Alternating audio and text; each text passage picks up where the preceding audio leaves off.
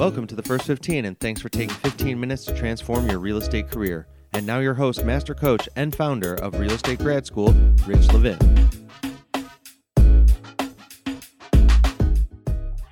All right, good Wednesday morning, everyone. Welcome to our First 15 with 815. Today, we're going to talk about, well, you know, I start with this quote. We're going to get to that quote just a little bit later. So let's get into what our topic's actually going to be today because it continues to be about um, your 2019, this time monthly goals. Yesterday we did annual goals. We're going to look at that again and then begin to reduce that down to monthly goals if we have time.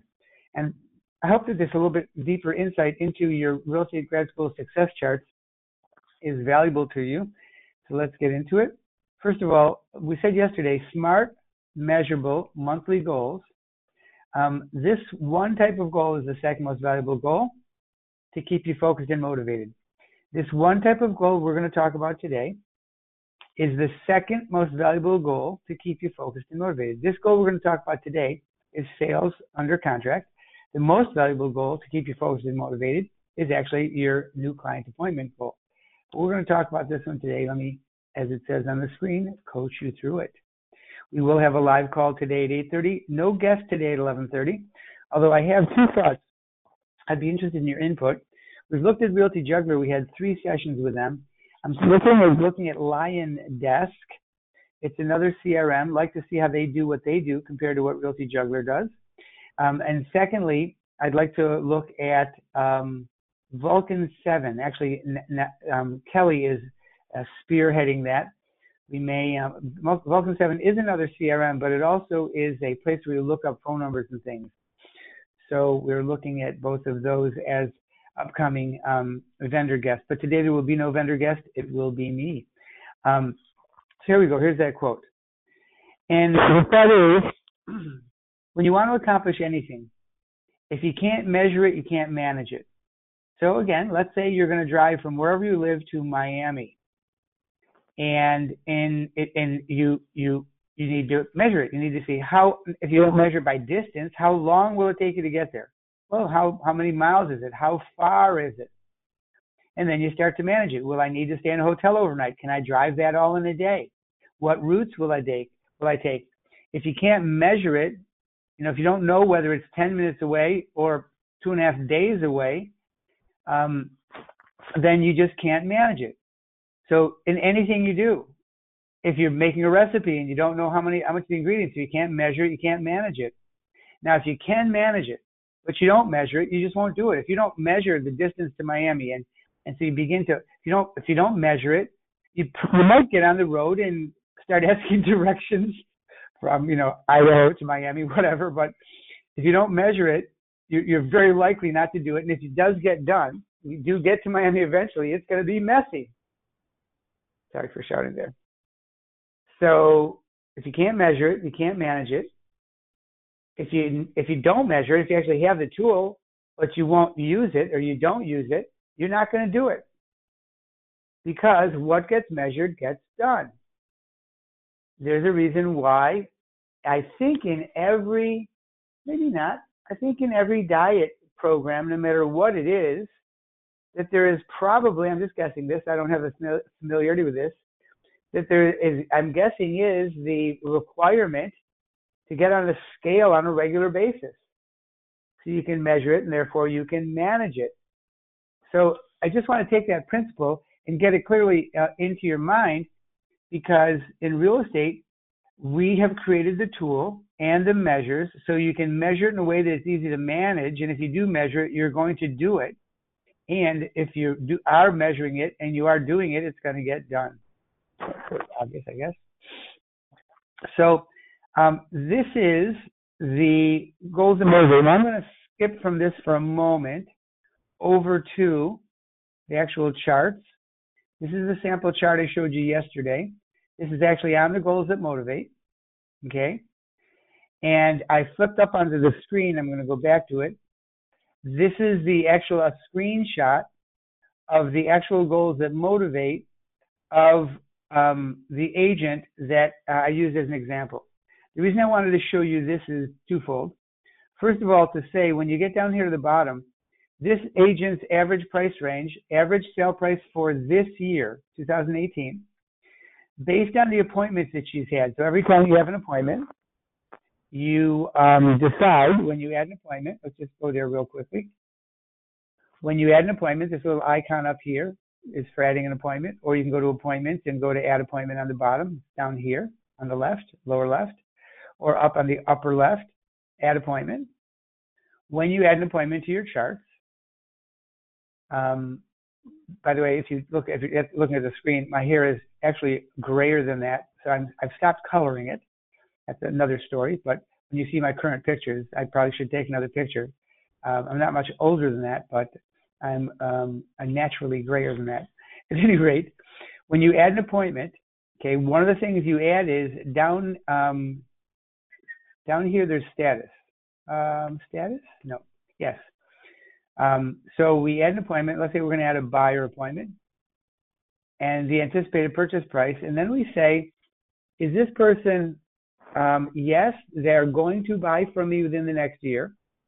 No, um, I they're it's not going to work out. Maybe I'm not sure, or they're already under contract.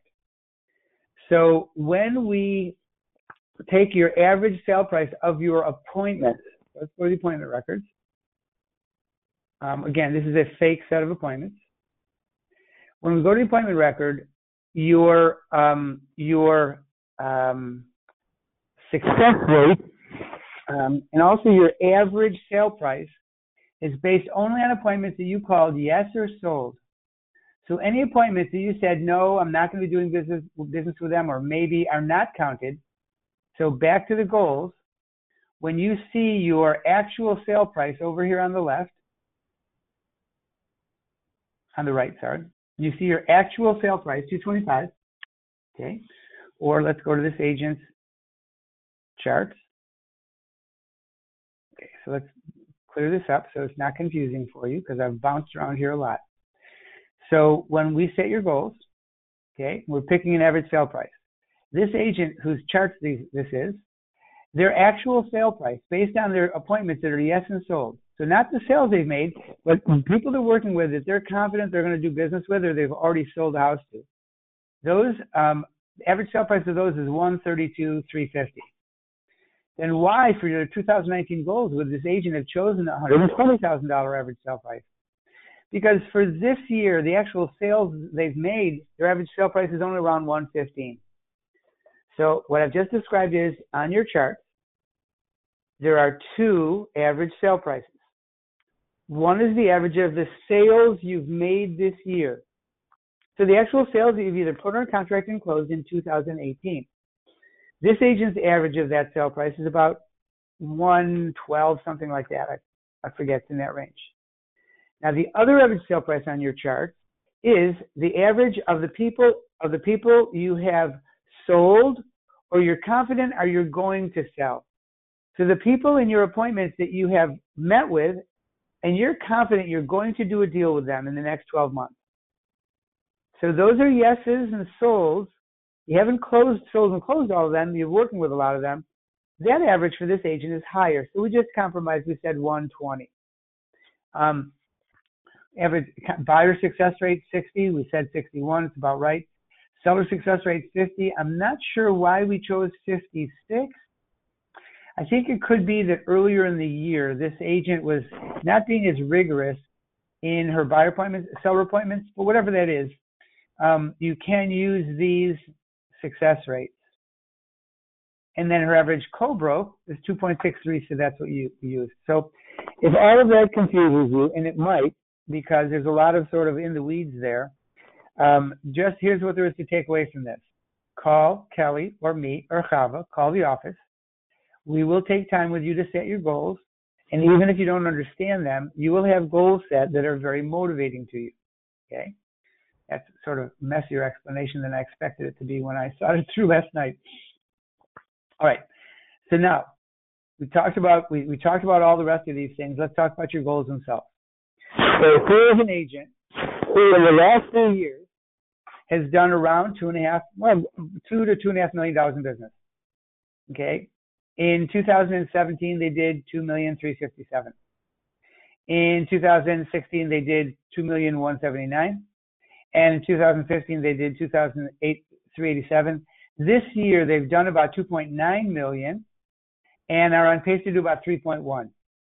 So I said to this agent, what amount of business would be really exceptional for you? Like really exceptional, more than you expect. And at first, this agent said $120,000. And then we talked about it a bit, and the agent said, no, you know what?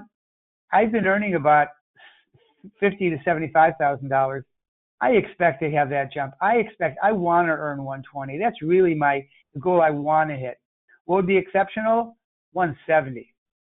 So six and a half million would be exceptional. That would be really like doubling her business.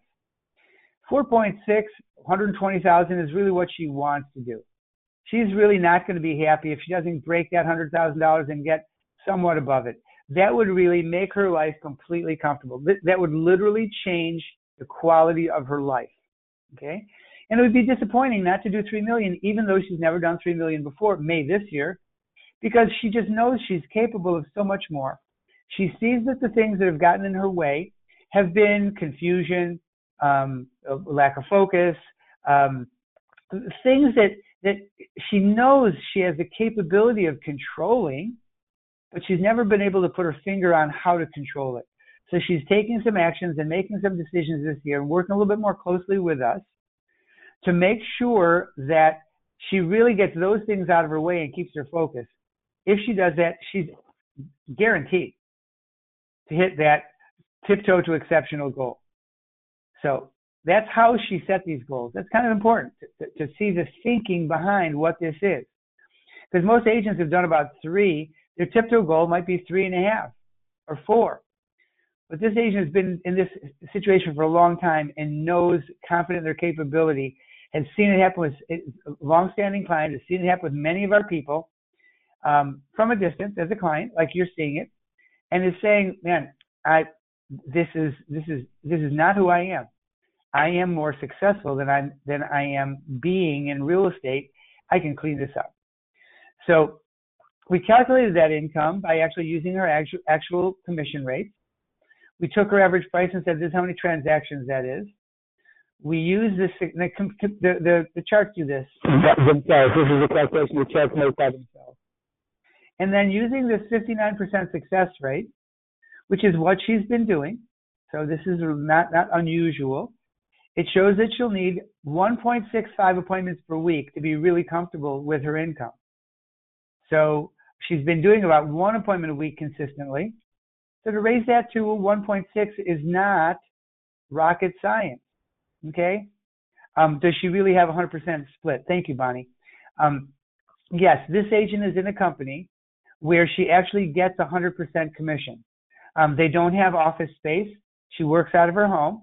It's one of those companies that has become more and more and more um, popular in the last dozen years that they they provide less services and space and give a 100% commission and there's a, a flat there may be a small monthly fee fee and a transaction fee so we can talk about more uh, sometime on a um, on um, oh there's just uh, there is an annual fee this person just corrected me there's an annual fee of $4200 so what is that about 350 a month maybe i think it's 350 a month 350 a month to get 100%, and there's probably also a transaction fee. Thank you. That's $350 a month to be in this office.